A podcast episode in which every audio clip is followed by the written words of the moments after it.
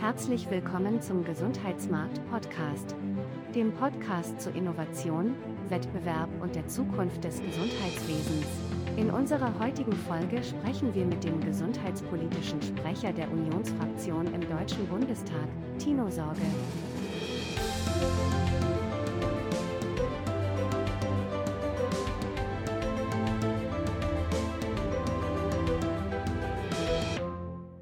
Herzlich willkommen zu einer neuen Folge des Gesundheitsmarkt Podcasts. Mein Name ist Philipp Köber und ich freue mich, dass Sie wieder mit dabei sind.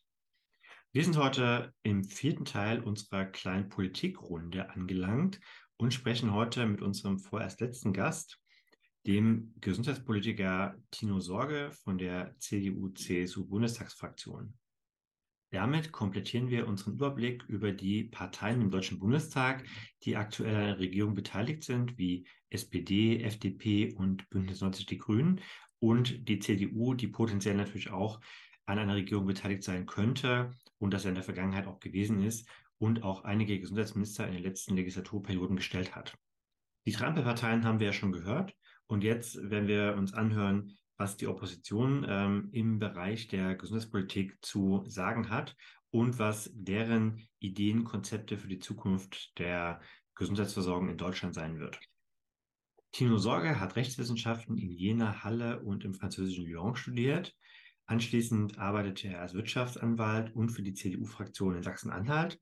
Von 2010 bis 2013 arbeitete er im Leitungsstab des Wissenschafts- und Wirtschaftsministeriums von Sachsen-Anhalt bis er dann 2013 für die CDU in den Deutschen Bundestag einzog und dort dann im Gesundheitsausschuss landete, wo er auch bis heute ordentliches Mitglied ist.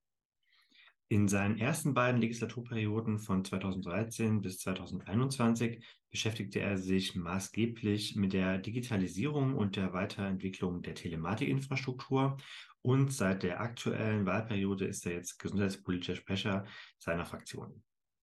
Ich freue mich außerordentlich, dass wir heute zusammen reden können hier im Gesundheitsmarkt Podcast. Herzlich willkommen, Tino Sorge. Ja, hallo. Wie beurteilen Sie denn die Zwischenbilanz der Ampelregierung?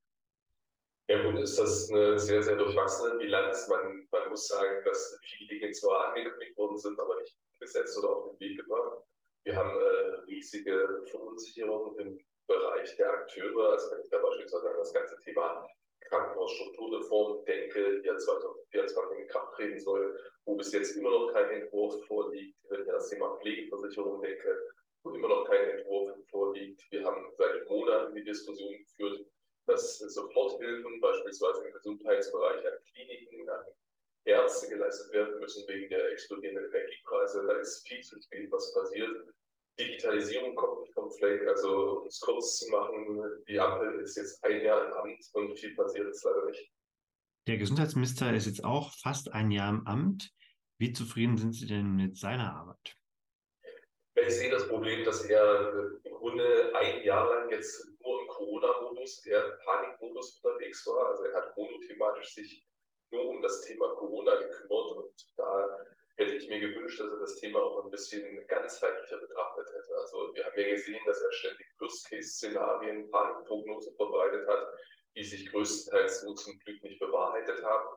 Und darüber hinaus sind eben viele andere Dinge im Gesundheitssystem liegen.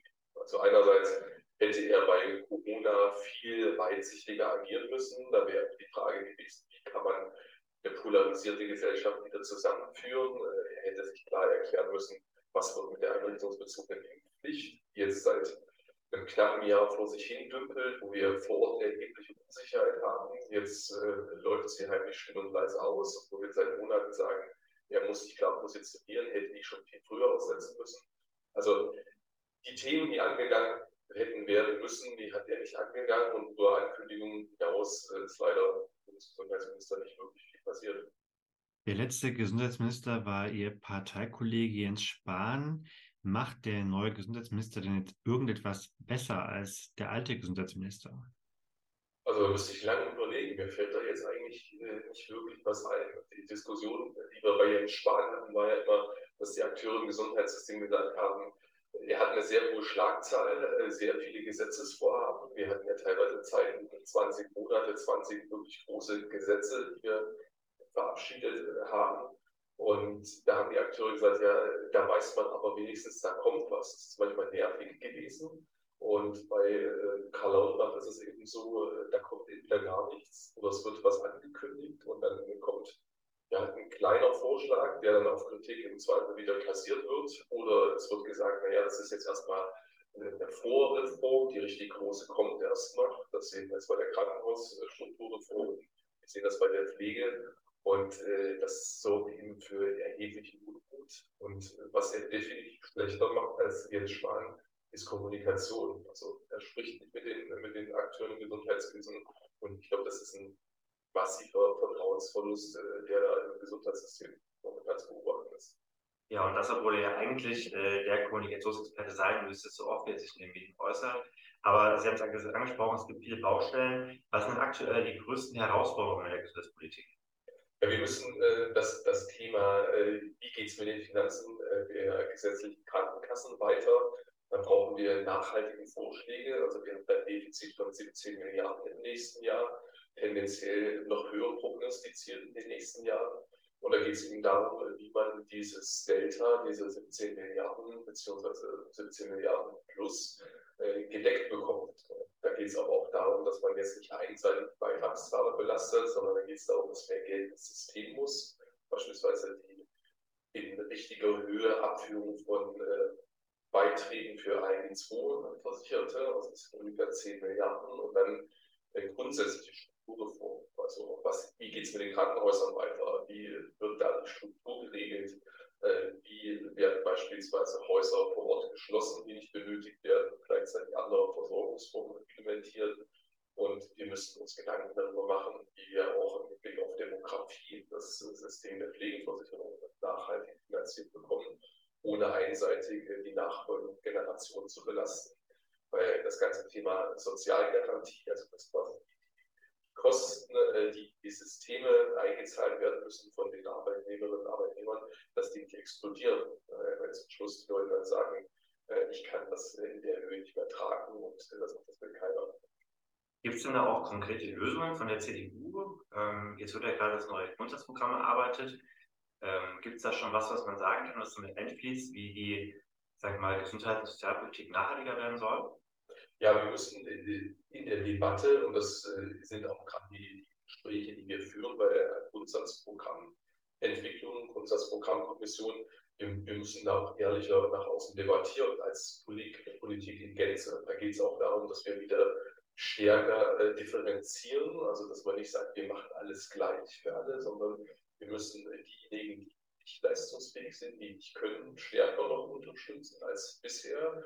Und diejenigen, die leistungsfähig sind, äh, auch sagen, ihr müsst äh, individuell frühzeitig auch zusätzlich vorsorgen. Also, dass wir dieses System auf mehrere Säulen stellen. Einerseits staatliche Vorsorge, andererseits aber auch individuelle Eigenvorsorge. Und je früher da begonnen wird, äh, desto geringer sind ja auch die, die Aufwendungen, die man hat. Also als junger Mensch man sich zum Beispiel gegen das äh, Pflegerisiko oder das Pflegebedürftigkeitsrisiko insofern frühzeitig schon äh, teilweise mit absichern, wenn man sagt, man macht eine Pflegezusatzversicherung. Und da geht es ja auch darum, dass der Staat sowas anreizt. Man sagt, dazu, wenn du im Monat 5 oder 10 Euro für eine Pflegezusatzversicherung investierst, die dann dein Pflegerisiko im Alter äh, mit hoher Wahrscheinlichkeit komplett abdeckt, äh, dann wird das steuerlich begünstigt beispielsweise. Und dass man auch schaut, wie kann man stärker differenzieren. Also Schwache müssen stärker unterstützt werden und Stärkere können durchaus auch äh, entsprechend animiert werden, sinnvollerweise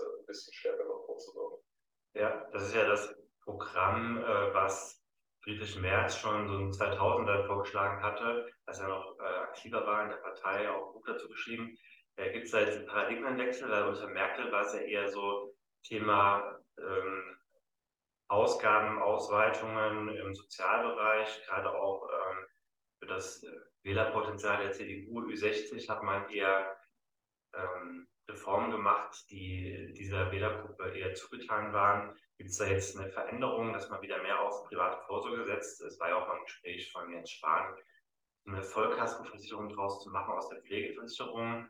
Das ist damit jetzt eher kein Thema mehr. Ja, im Grunde geht es äh, ja darum, wie können wir angesichts der demografischen Lage solche Systeme wirklich realistisch und nachhaltig finanzierbar gestalten. Und das wäre viel einfacher, wenn wir eine Situation hätten wie vor vielen Jahrzehnten, wo beispielsweise sechs junge Menschen einen Rentner oder dessen Rente äh, finanzieren.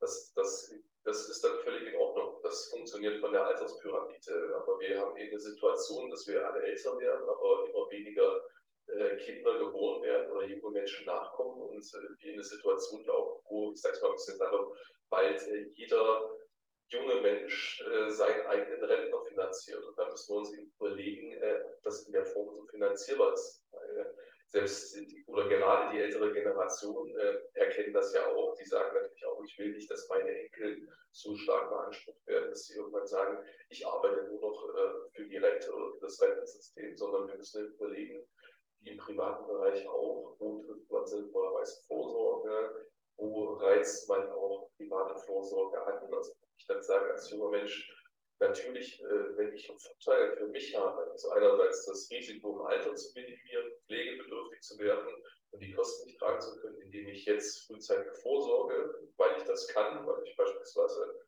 auch gut verdiene und wenn ich dann noch einen steuerlichen Vorteil bekomme, dann, dann ist das ein ganz anderes Anreizsystem. Und gleichzeitig äh, hat man die Möglichkeit, eben auch Schwächere stärker zu unterstützen, wenn man nicht für alle alles gleich macht. Also die, die Frage ist ja, ob das gerecht ist, im Alter beispielsweise die Rente für Menschen äh, aufzustocken, äh, die lebenlang zu vielleicht schlechten Löhnen gearbeitet haben und die aufstocken. Genauso ist für jemanden, der in seinem Leben nie gearbeitet hat, weil er gesagt hat, ich habe einfach keine Lust und äh, äh ich meine auf, äh, aus auf Hartz IV Und äh, das sind die Punkte, da würde ich auch keinen Widerspruch sehen zwischen zwischen Angela Merkel und Friedrich Merz. Wir haben einfach nur eine Situation gehabt, wo wir auch gesellschaftlich gesagt haben, wir wollen Verbesserungen, zum Beispiel im Pflegebereich, wenn es darum ging, äh, wie kann man Pflegebedürftige und deren Angehörige besser unterstützen. Das kostet Geld, aber wir müssen uns eben jetzt überlegen, äh, die staatlichen Töpfe, äh, wie die gefüllt werden können und wie man das finanziert und auf Dauer immer nur auf Punkt zu leben, das wird nicht funktionieren. Mhm. Jetzt hatten Sie schon angesprochen, das größte Sorgenkind aktuell sind die Krankenhäuser. Müsste man hier mehr auf Bundesebene regeln? Ja, das Problem ist ja, dass der Krankenhaussektor äh, sehr hohe Kosten erzeugt im System, gleichzeitig auch ein erheblicher Wertschöpfungsfaktor. Das darf man auch immer nicht vergessen. Aber da geht es natürlich darum, dass man die Strukturen so organisiert, dass wir eben nicht in bestimmten Ballungsgebieten zu viele Krankenhäuser haben, die alle dasselbe machen und sich gegenseitig äh, Konkurrenz machen. Und in anderen Regionen haben wir dann überhaupt keine äh, Strukturen. Also da geht es wirklich darum, eine sinnvolle Verteilung der, der Krankenhäuser, auch eine sinnvolle Differenzierung, also wer bietet welche Operationen an, wo es ja auch sinnvoll ist, bestimmte Mindestmengen zu erwarten. Also ein Krankenhaus, das zum Beispiel sehr häufig Geburten macht, kann eine viel bessere Qualität haben und hat ganz andere Möglichkeiten, kann anders finanziert werden, auch bei der Frage der Vorhaltekosten. Und in manchen Bereichen reicht eine Grundversorgung, also ein Grundversorger auch. Das muss man, muss man sehr gut austarieren. Da geht es auch darum, äh, wie die Finanzströme organisiert werden. Da geht es auch um Abstimmungen zwischen den Akteuren. Und das ist aber keine einfache Sache. Äh, das muss langfristig passieren. Da müssen auch die Länder beziehen und der Bund da auch nach meiner Auffassung stärker in, in Führungsverantwortung gehen, um auch diese schwierigen Diskussionen zwischen den Ländern äh, zu moderieren und äh, Ergebnisse besser hinzubekommen. Interessanterweise sagen ja alle Parteien, äh, ist vielleicht auch die Linke, dass wir weniger Krankenhäuser bräuchten und dass man eben die Strukturreform braucht. Aber trotzdem findet es ja eigentlich seit ähm, zehn Jahren nicht so richtig statt. Da ist ja die Frage, warum eigentlich nicht? Also scheint das in der Politik oder in der Selbstverwaltung? Äh, wo ist denn das Problem, dass man eigentlich schon ewig weiß, man hat so viele Krankenhäuser, man bräuchte andere Strukturen, Zentralisierung ist schon lange Thema, aber es hat noch nicht stattgefunden. Äh, Im Grunde äh, haben wir ja kein Erkenntnisdefizit, wir haben ein Umsetzungsdefizit und das, das liegt auch daran, wir haben ein föderalistisches System, was in der Sache sehr gut ist, auch dass äh, die Länder viele Kompetenzen haben. Aber wir sehen natürlich, dass bei der Krankenhausplanung, die ja in der Länderhoheit liegt, äh, sehr unterschiedliche Interessen aus sind. Und da kommt einerseits dazu, äh, dass Krankenhausplanung auf Länderebene sehr unterschiedlich und sehr schwierig gestaltet wird. Wir sehen, dass auch die Akteure innerhalb der Selbstverwaltung natürlich eigene Interessen haben. Und zusätzlich haben wir die Problematik, dass vor Ort kein Politiker und kein Akteur gern ein Krankenhaus schließt, weil das immer eine sehr emotionale Geschichte ist obwohl alle wissen im Zweifel, welche Häuser geschlossen werden müssten, welche für die Versorgung nicht relevant sind. Aber in der Bevölkerung ist es ein sehr emotionales Thema und da ist die Schwierigkeit, das einerseits so zu kommunizieren, dass es verstanden wird, andererseits äh, das auch äh, mit beispielsweise Strukturfonds zu begleiten, dass man sagt, wenn man vor Ort in einer bestimmten Region Einrichtungen umwandelt oder schließt, dann, wird das auch noch mal eine Zeit lang finanziell begleitet, damit man sozialverträglich entsprechend strukturieren kann. Und äh, dann ist eben auch ein Riesenproblem das Thema Investitionskosten. Also die Länder sind ja verpflichtet, an die Krankenhäuser Investitionskosten in einer bestimmten Höhe zu zahlen. Kaum ein Bundesland macht das zu 100 Prozent. Vielen Ländern liegen wir da bei um die 50 Prozent. Und das führt natürlich zusätzlich dazu, dass dieses, äh, die fehlenden Investitionskosten aus den Teilpauschalen, den DRGs, äh, herausgepresst werden, in Anführungsstrichen, und insofern dann auch teilweise Dinge, Operationen äh, gemacht werden, die vielleicht nicht unbedingt äh, geboten sind. Also da ist eine Gemengelage von, von vielen Problemen und insofern ist das eben die Schwierigkeit in der Diskussion. Ja, Sie haben jetzt die, das Länderthema angesprochen. Äh, sind ja in Sachsen-Anhalt verwurzelt. Wie ist denn da die Lage und gibt es da konkrete Maßnahmen, die die Landesregierung ergreift? Wir haben ja in den neuen Bundesländern, gerade in Sachsen-Anhalt, äh, den Vorteil, dass wir nach der Wiedervereinigung nicht so viel Überkapazität aufgebaut haben. Also wenn ich mir da Nordrhein-Westfalen beispielsweise anschaue, äh, also Nordrhein-Westfalen allein hat mehr Krankenhäuser als äh, die kompletten Niederlande. Und in den neuen Bundesländern sind eben diese Überkapazitäten gar nicht erst aufgebaut worden. Nichtsdestotrotz haben wir natürlich da auch ja, Verteilung von Krankenhäusern, die nicht optimal sind. Und deshalb äh, sehe ich auch teilweise auch kritisch äh, die Krankenhausplanung in Sachsen-Anhalt, äh, die in allen Bundesländern gemacht wird. In dem Wissen, dass Häuser geschlossen werden müssen, wird dann nicht äh, zielstrebig auch darauf hingewirkt, dass die Krankenhausplanung rechtssicher entsprechend gestaltet wird. Insofern wird auch der Bund, das ist meine feste Überzeugung, beim Thema Krankenhausstrukturreform mal Geld in die Hand nehmen müssen, um die Länder auch dabei zu unterstützen, die, die Strukturen vor Ort umzusetzen. Und äh, weiterhin sind die Kassen da auch mit der Verantwortung.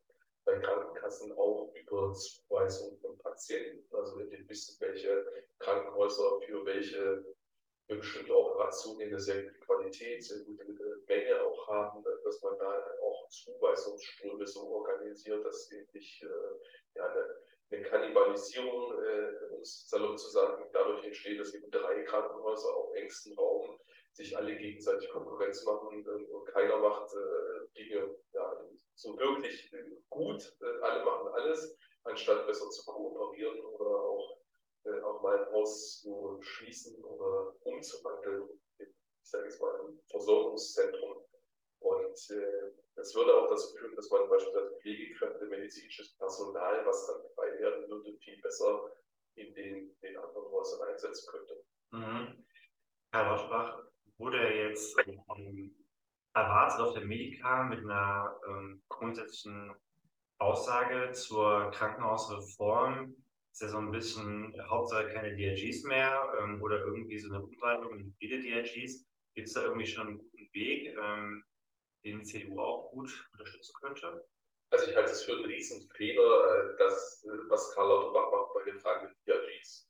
Man, man, man darf ja ironischerweise nicht vergessen, dass die DRGs ja maßgeblich von ihm damals mitentwickelt worden sind. Und insofern finde ich das ein bisschen bedenklich, dass er sich jetzt gestellt und so tut, als äh, seien die DRGs äh, Teufelswerk und er hätte damit gar nichts zu tun. Also ich finde es richtiger, oder auch wir als Grünen finden es richtiger, äh, die Unbuchten, die wir im DRG-Fallpauschalsystem haben, äh, anzugehen und da nachzujustieren. Und äh, insofern muss man genau schauen, wo justiert man danach, also auch bei der Frage, wie kann man vor Ort auskömmlich finanzieren, also Abschaffung der, der Fallpauschalen als betriebswirtschaftliches Feld halte ich für verfehlt, aber wir müssen gucken, ob wir beispielsweise durch verstärkt auf Vorhaltekostenfinanzierung äh, das DRG-System unterstützen.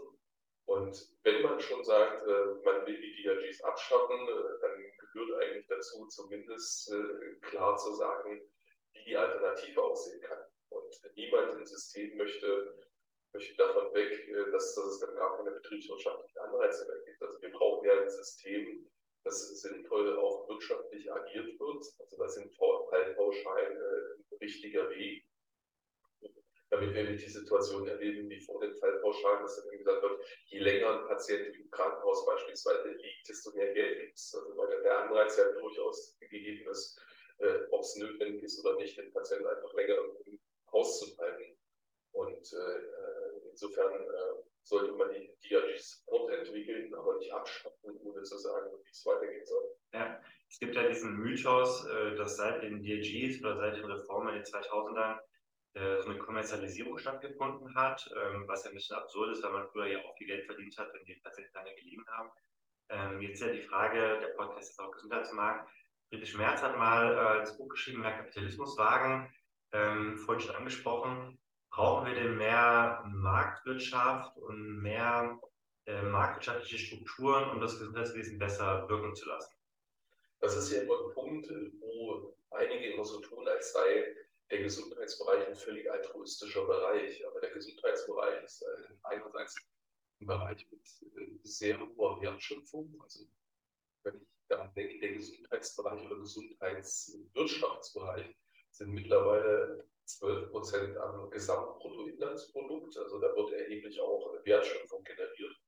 Und deshalb muss man auch ehrlich sagen, da geht es auch darum, äh, dass auch wirtschaftlich äh, sinnvoll agiert werden kann. Und äh, ich persönlich habe überhaupt kein Problem damit, wenn dort auch Geld verdient wird. Es muss Geld verdient werden, damit die Angebote da sind, damit auch Unternehmen sagen, ich biete eine gute Pflege, ich biete gute medizinische Versorgung, ich biete guten Service im Krankenhaus an. Wenn man da kein Geld verdienen würde, wer soll es machen? Dann müsste es der Staat finanzieren, der Steuerzahler. Das, das wird nicht funktionieren. Und insofern sollte man da auch ehrlicher diskutieren und eher hinschauen, wo gibt es Verwerfungen, also wo wird auf den Rücken der Patienten äh, Profit, ausschließlich profitorientiert agiert. Oder ist es nicht sinnvoller, auch äh, beispielsweise das DRG-System so zu gestalten, dass für sinnvolle Eingriffe unter bestimmten Voraussetzungen auskömmlich äh, finanziert wird. Dass man eben nicht äh, Eingriffe hat, die überdurchschnittlich gut äh, vergütet werden und deshalb vielleicht auch häufiger gemacht werden und andere Bereiche, Stichwort sprechende Medizin, wo höherer Aufwand ist, auch mit der Betreuung des Patienten, dass dort nicht auskömmlich finanziert wird und da eben Unwucht entsteht. Also das geht immer darum, so ein System einerseits auch sinnvollerweise Anreizen zu versehen, ohne dabei auf den Rücken der Patientenversorgung zu verschlechtern. Ja, es hat sich ja die Regulierung äh, immer weiter aufgebaut, ähm, bürokratisiert wurde alles immer mehr. Ähm, wie kommen wir da wieder raus? Was ist der Weg zurück? Ein äh, bisschen weniger Regulierung, ein paar mehr Spielräume, so Marktspielräume und ja nicht so viele Fehlanreize aufzusetzen, weil die Anreize sind ja offensichtlich nicht gut gesetzt. Wir wissen, Ärzte sind Einkommensmaximierer ähm, und es gibt halt einfach viele Dinge, die Fehlanreize verursachen in diesem System, wie es heute ist. Wie können wir da rauskommen und wie können wir vielleicht auch einfach Bürokratie abschaffen oder umbauen? Ja, letztendlich geht es ja darum, dass, dass jeder, der äh, seine Arbeit gern macht, auch Ärzte, dass die natürlich entsprechend dafür vergütet werden wollen niemand hat Lust auf sinnlose Bürokratie.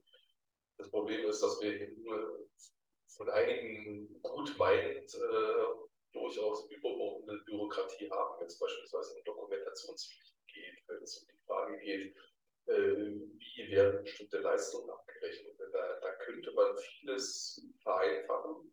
Da bietet auch Digitalisierung eine äh, riesige Möglichkeit, wenn man sie richtig macht und endlich mal zeitnah auch äh, Innovation ins System kommen lässt, weil solche Dinge wie Dokumentationspflichten ja dann äh, nervig sind, wenn sie extrem zusätzlichen Aufwand bedeuten. Wenn das aber durch digitale Anwendung quasi im Verfahren mit passiert, wenn ich als Arzt, wenn ich als Pflegekraft äh, mehr oder weniger keinen großen Aufwand dabei habe und wenn das auch dazu führt, dass ich bessere Daten äh, aggregiere, dass ich die Daten besser nutzen kann äh, zwischen den, den medizinischen und nicht medizinischen Berufen, dann, dann, dann hat das einen Mehrwert. Aber Bürokratie, der Bürokratie will, damit äh, sich die Akteure, Kassen dann mit Krankenhäusern, äh, medizinischen Dienst äh, und wem auch immer streiten können. Man weiß, eine Leistung ist zwar erbracht worden, aber äh, sie ist nicht richtig dokumentiert worden, deshalb gibt es Streit über die Bezahlung. Äh, dann, dann haben wir eben die Situation, dass zu Recht Pflegekräfte, medizinisches Personal, Ärzte unzufrieden sind, weil sie sagen, sie wollen mit den Patienten arbeiten, sich um den kümmern, anstatt ständig irgendwelche Dinge zu dokumentieren, die keinen wirklichen Mehrwert haben. Also insofern Bürokratieabbau auf alle Fälle und regulieren eher Rahmenbedingungen äh, und viel auch äh, eigenverantwortlich und äh, flexibel innovativ den, den, den Handel überlassen. Ja, das andere Thema ist ja das Versicherungssystem, was wir schon angesprochen hatten. Jetzt haben wir ja durch Corona so ein bisschen auch hier einen Paradigmenwechsel. Weniger Eigenverantwortung, mehr wurde wieder so auf den Staat äh, übertragen. Der Staat soll sich um alles kümmern, ähm, soll Daseinsvorsorge sicherstellen und so weiter. Aber Sie hatten jetzt schon gesagt, ja, wir müssen auch privat vorsorgen. Die Lebensrisiken müssen allen Menschen klargemacht werden. Man hat heute ja auch äh, die Möglichkeiten, im Voraus zu planen. Man hat einen langen Lebenshorizont als junger Mensch. Ähm, wie können wir denn dieses Thema Eigenverantwortung jetzt irgendwie noch sinnvoll unterbringen? Äh, beim Thema private Pflegeversicherung, private Krankenversicherungszusatzleistungen und so weiter. Ja, das ist keine angenehme Debatte, weil wir in den letzten Jahren in der Gesellschaft oder auch medial ist der Eindruck äh, erzeugt worden, äh, einerseits äh, jeder kann, möchte und soll sich individuell so frei entscheiden und äh, entfalten können, wie er das möchte. Also da soll niemand reinreden. Wenn sich dann aber äh, Lebensrisiken in die, durch diese individuelle freie Entscheidung der Lebensgestaltung realisieren, dann heißt es, man hätte aber der Staat oder hätte die Politik doch mal äh, reagieren müssen. Oder jetzt muss die Solidargemeinschaft dafür aufkommen. Und äh, da geht es jetzt mehr darum, auch mit dabei klar zu machen, dass eben nicht für alle Lebensrisiken äh, der Staat und die Solidargemeinschaft verantwortlich ist, sondern dass ich auch eine, eine Bringschuld habe, dass ich eine eigene Verantwortung habe, auch als junger Mensch, dass ich eben sage, äh, ich bin dafür verantwortlich, äh, wie mein Leben verläuft. Da geht es auch darum, äh, dass Dinge, Risiken sich realisieren, wenn ich ihm nicht vorsorge. Und das ist wie im privaten Bereich auch. Also, dass man Kindern schon beibringt, äh, wenn man sich was leisten will, dann, dann muss man dafür auch arbeiten. Und äh, wenn man eben sagt, man, äh, es kann immer im Leben passieren, dass, dass, dass was schief geht, und dann ist es immer besser, dass man dann äh, Polster hat, Puffer hat. Und äh,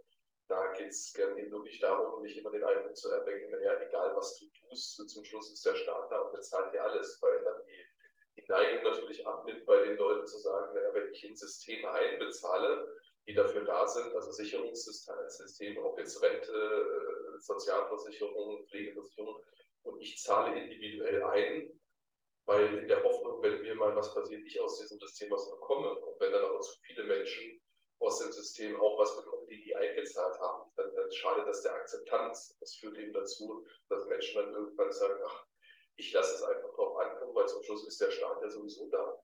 Äh, wir wundern uns dann zum Schluss alle und beschweren uns, äh, dass aus den Systemen eben äh, nicht mehr nachhaltig was finanziert werden kann.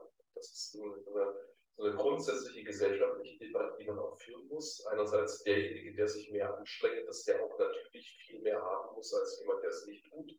Und jemand, der individuell auch vorsorgt, dann auch den Vorteil davon haben muss und nicht sagt, er sorgt individuell vor und hat dann aber nicht den Vorteil, weil äh, quasi andere erstmal, die nicht vorgesorgt haben, da auch mit äh, entsprechend äh, abgesichert werden müssen. Ja, jetzt hatten Sie ja auch schon angesprochen, dass Jens Spahn eine ziemlich hohe Schlagzahl hatte bei den Reformen. Zwei große Sachen, DVG und KZG hat er auf den Weg gebracht. Einführung der Ligas und ähm, einen großen Investitionszuschuss in die Digitalisierung von Krankenhäusern. Ähm, was muss denn jetzt weiter vorangehen? Sie waren ja in der letzten Legislatur hier Berichterstatter, also sind ja komplett in dem Thema drin. Also Digitalisierung äh, verläuft zu langsam, also beziehungsweise wie wir Digitalisierung in Deutschland setzen, weil wir in Deutschland immer meinen, wir müssen so lange planen und alles 120-prozentig äh, sicher und äh, ideal komplett machen und erst dann loslegen. Und so funktioniert Digitalisierung nicht. Also da geht es darum, dass man wirklich iterativ, Schritt für Schritt Dinge vorantreibt. Auch mal stärker probt und sagt, wir schauen, was funktioniert, was funktioniert nicht und das wird dann entsprechend vorangetrieben oder eben nicht. Und gerade im Gesundheitswesen sehen wir äh, die riesigen Chancen, also gerade was uns private Unternehmen vormachen äh, weltweit.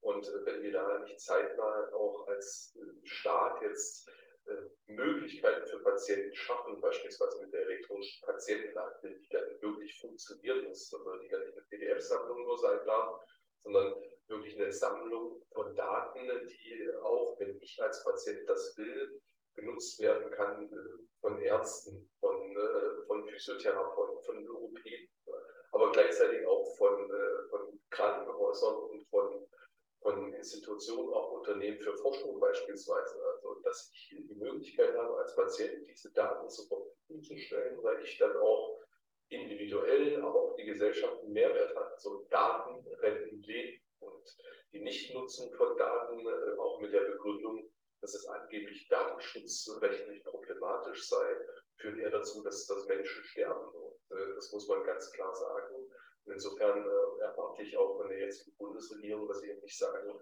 sie setzen alles auf Standby und überlegen nochmal, wie eine Digitalisierungsstrategie aussehen könnte. Das ist ja momentan das, was im Bundesgesundheitsministerium passiert, dass man sagt, äh, elektronisches Rezept beispielsweise, da, da geht es nicht vorwärts, wo man auch äh, Systeme, Telematikinfrastruktur, elektronisches Rezept äh, für private Unternehmen und für, für Innovation öffnen muss. Also damit junge Startups, die eine gute Idee haben für die medizinische Versorgung, äh, über künstliche Intelligenz beispielsweise, Ganganalyse, Demenzvorsorge, äh, dass die eine Möglichkeit haben, mit diesen Anwendungen auch in das System äh, Digitalisierung betreiben zu können und nicht, dass man sagt, nein, äh, das darfst du nicht, du musst erst eine bestimmte Intelligenz nachweisen, die aber nicht generiert werden kann, weil man gar keine Möglichkeit hatte, die Versorgung am Patienten das auch mal in Bedingungen und Rahmen ausprobieren zu können. Also da müssen, müssen wir schneller werden, auch offener werden, weil ansonsten uns die Realität weiter überholen wird. Also die großen Konzerne, Google, Apple, Facebook, Amazon, die, die bieten diese Systeme an und irgendwann werden die Leute, die Systeme, so wie sie es ja jetzt teilweise schon machen, äh, auch verstärkt äh, im Gesundheitsbereich für Dinge nutzen, wo, wo wir als, als Politik sagen, da muss man auch ein bisschen genauer hinschauen. Wenn da Politik nicht äh, besser, schneller äh, reguliert und gestaltet, dann, dann werden wir nur reagieren können und das ist gut. Ja, also das Thema Digitalisierungsstrategie habe ich auch ein bisschen gewundert. Ihr Parteikollege Gottfried Ludwig hat ja ziemlich viel vorangebracht, hat die Abteilung ganz aufgebaut im BMG und ist natürlich jetzt voll auch gegangen mit den Sparen ähm, dann im vergangenen Jahr, ähm, in diesem Jahr. Und jetzt wird es ja alles neu aufgesetzt. Es gibt nochmal eine ganz neue Agenda ähm, für eine Digitalstrategie, alles ganz neu gemacht. Ähm, war jetzt auch ja, für mich nicht ganz nachvollziehbar, weil man hat ja gute Wege eingeschlagen. Ähm, die Gematik war ja das große Sorgenkind, äh, die wurde ja auch personell neu aufgestellt, noch unter Sparen. Ähm, können wir da jetzt auch mit besseren Ergebnissen rechnen? Ja, das ist die Hoffnung, dass äh, eben jetzt nicht wieder diese Diskussion gehen, monatelang, äh, was könnte man wie machen, sondern wir müssen eben auch die Gematik äh, ihrem Auftrag gerecht werden. Da geht es darum, internationale Standards festzulegen. Da geht es darum, Interoperabilität im System äh, zu gewährleisten, damit äh, auch die Akteure schneller und besser zusammenarbeiten können, wo Politik auch äh, mal entscheiden muss, also damit eben äh, Ärzte, Krankenhäuser, Pflegepersonal, all diejenigen, die ja in Digitalisierung investieren müssen, äh, genau wissen, ist das sinnvoll. Und das ist ja momentan eher das Problem, dass äh, alle sagen, so wie es geplant ist, funktioniert es nicht. Die technologischen Lösungen, Stichwort Konnektoren, äh, funktionieren nicht richtig. Und deshalb wäre es wichtig, da auch das System zu öffnen, dass äh, private Anbieter, äh, also Lösungen, die ja jetzt äh, auch im Privatbereich schon sehr gut funktionieren, dass man sowas auch nutzbar macht. Und nicht, dass man eben sagt, wir entwickeln für uns, für den öffentlichen Bereich weiterhin Lösungen, die so unpraktikabel sind, die so umständlich sind, dass sie keiner nutzt, weil das so für Frust bei denen, die die Systeme nutzen, einerseits äh, bei den äh, Ärzten, medizinischem Personal, Institutionen und, Patienten, äh, bei Patienten ja genauso. Weil wenn man sagt, äh, ich habe zwar eine EPA, aber äh, die EPA funktioniert nicht richtig oder ich kann mit der nichts machen, dann, dann ist das genau wie bei bestimmten Apps äh, auf den Smartphones, dann werden die nicht genutzt. Und insofern geht es ja darum, äh, zu schauen, äh, wie kann man das verbessern, was funktioniert. Das wird dann weiterentwickelt, aber nicht durch Politik, sondern Technologie, Digitalisierung passiert ja durch Innovation, gerade privat.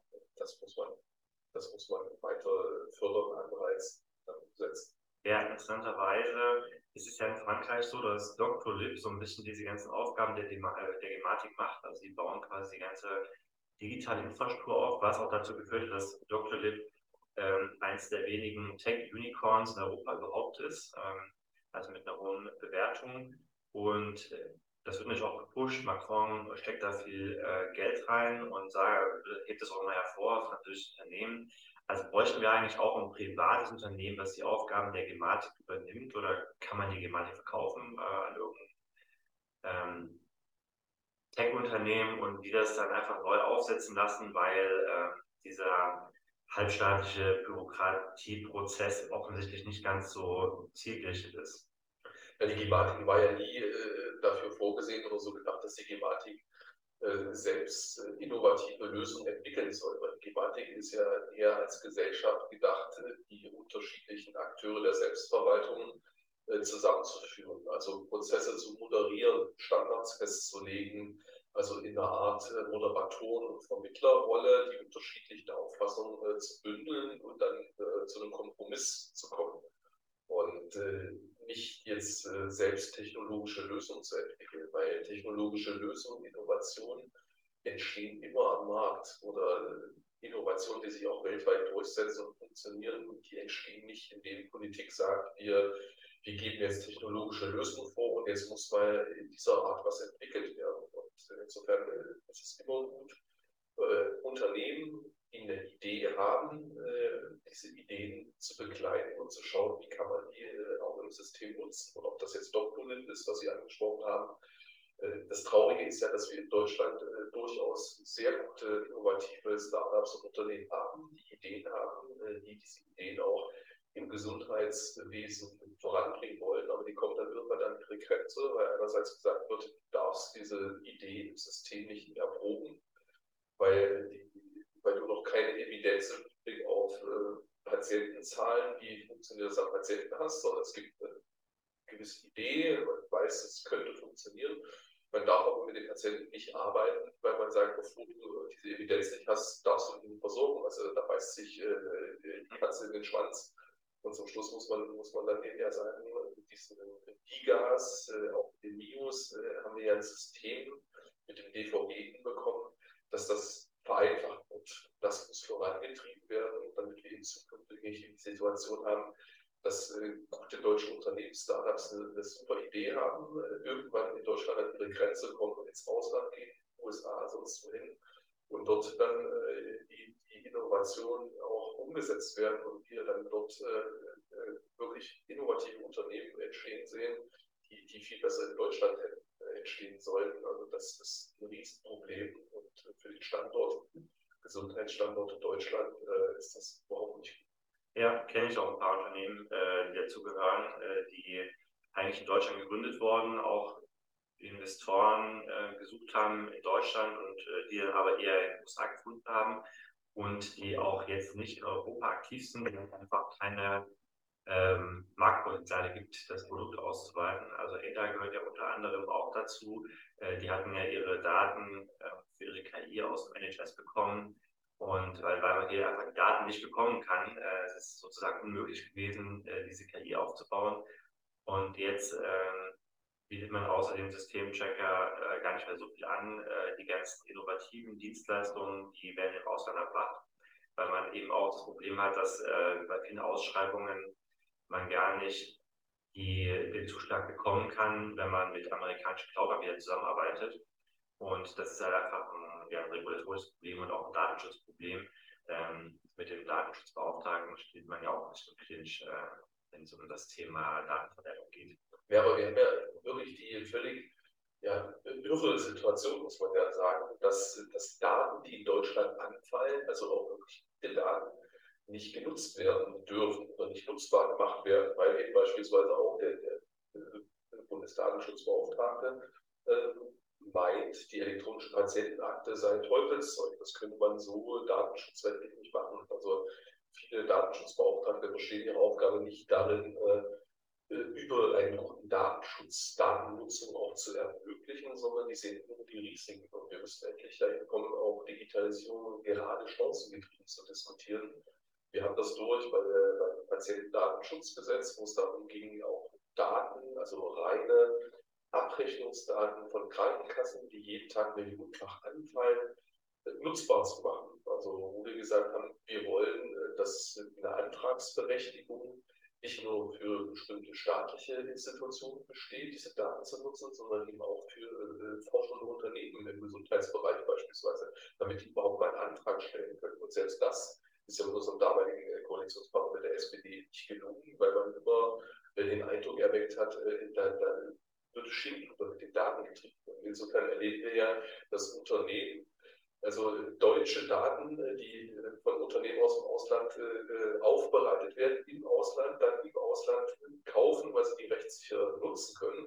Also die eigenen Daten, die wir in Deutschland nutzen könnten, nicht nutzen dürfen, dann im Ausland diese Daten wieder kaufen. Und das ist eine völlig skurrile Situation. Wir haben das im onkologischen Bereich, wo Genomdaten nicht mit Versorgungsdaten zusammengeführt werden dürfen. Also äh, dann äh, diesen, diesen, diesen gotischen Knoten muss man zerschlagen, weil es dafür keinerlei Berechtigung gibt.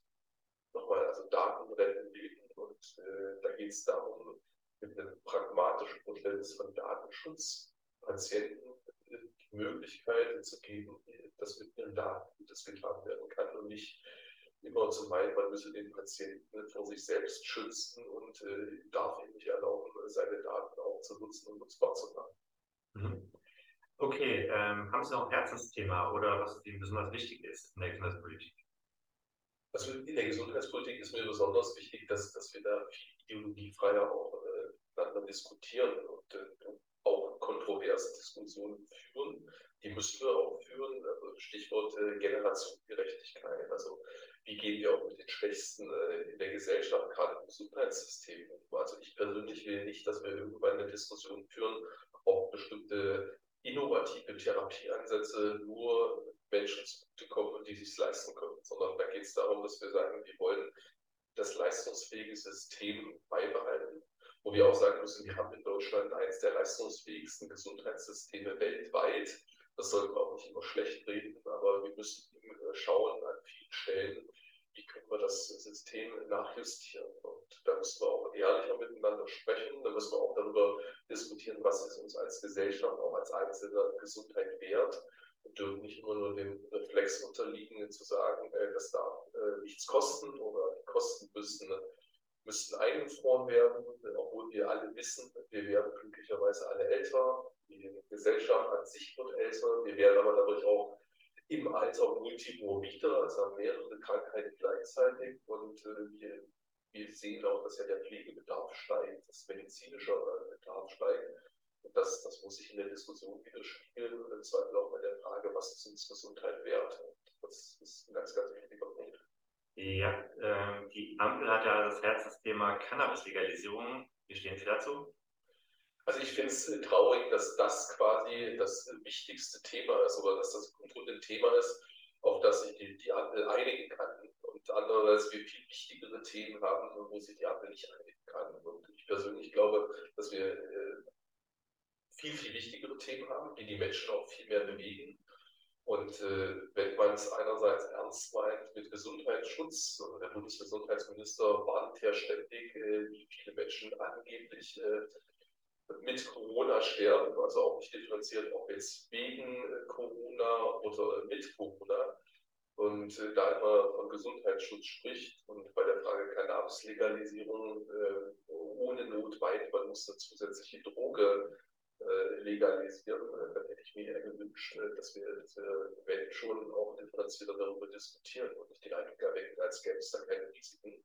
Sondern äh, wirklich überlegen, ob wir nicht mit der bisherigen Legalisierung beispielsweise von Medizinalcannabis, wo wirklich kranke Menschen ja die Möglichkeit haben, äh, Cannabisprodukte äh, zu nutzen zur medizinischen Behandlung, ob das nicht äh, sinnvollerweise ausreichend ist und ob wir jetzt wirklich äh, sagen müssen, wird eine zusätzliche Droge, die ja nicht ohne Nebenwirkungen und ohne Risiken ist, gerade im Hinblick auf den, den mangelnden Kinder- und Jugendschutz äh, und jetzt das legalisiert und auch in der Gesellschaft den Eindruck erweckt, naja, das äh, sei alles nicht so schlimm und so ein bisschen Kiffen äh, hat noch nie jemandem geschadet. Und äh, in anderen Bereichen, äh, Stichwort Corona, immer den Eindruck erweckt, äh, als, als, als sei das ganz, ganz gefährlich und man müsse den ganzen Tag nur mit Schutzbekleidung und am besten ohne Kontakt zu anderen Menschen. Ja, es war ja auch so, dass Karl Lauterbach früher nicht für die Cannabis-Legalisierung war. Jetzt ist er wahrscheinlich so ein bisschen auf den Mainstream-Zug aufgesprungen. Und vielleicht hat er auch noch 100 Studien gelesen, die jetzt sagen, Cannabis ähm, ist doch gesundheitsfördernd oder nicht so schädlich, wie er früher dachte. Äh, damit nochmal ganz zum Anfang zurück zum Gesundheitsminister. Bleibt er bis zum Ende seiner Amtszeit im Amt? Ich würde sagen, dass Winston Churchill hat mal gesagt, Prognosen sind schwierig, gerade wenn sie sich auf die Zukunft beziehen. Also äh, mir ist eher wichtiger, dass, dass wir als Union so schnell wie möglich wieder in Regierungsverantwortung kommen. Und das ist mir natürlich am liebsten, wenn, wenn wir als Union bald wieder den Gesundheitsminister stellen, damit dann noch ordentlich Politik gemacht wird, nicht äh, darüber äh, nachdenken, äh, wie lange möglicherweise Minister noch bleibt, der offensichtlich mit seiner Amt überfordert ist. Hätten Wunschkandidaten ähm, aus der Ampelkoalition, den Sie eher als Gesundheitsminister sehen würden? oder als Gesundheitsministerin? Also mein Wunsch wäre, dass wir möglichst äh, zeitnah wieder in Regierungsverantwortung kommen. Da wäre mir schon lieber, wenn, wenn das äh, jemand von uns wäre, also aus der Unionsfraktion, der Gesundheitsminister wird. Ich wäre das möglicherweise aus der Ampel sein könnte. Ah, okay. Würden Sie das auch machen? Das sind immer Dinge, äh, die sind hypothetisch. Das muss man dann entscheiden, wenn die Situation soweit ist. Und äh, dann, dann wird man sehen. Alles klar, dann bedanke ich mich ganz herzlich und sage, ähm, schön, dass Sie mit das Podcast sind. Ja, vielen Dank. Das Gespräch hat Spaß gemacht.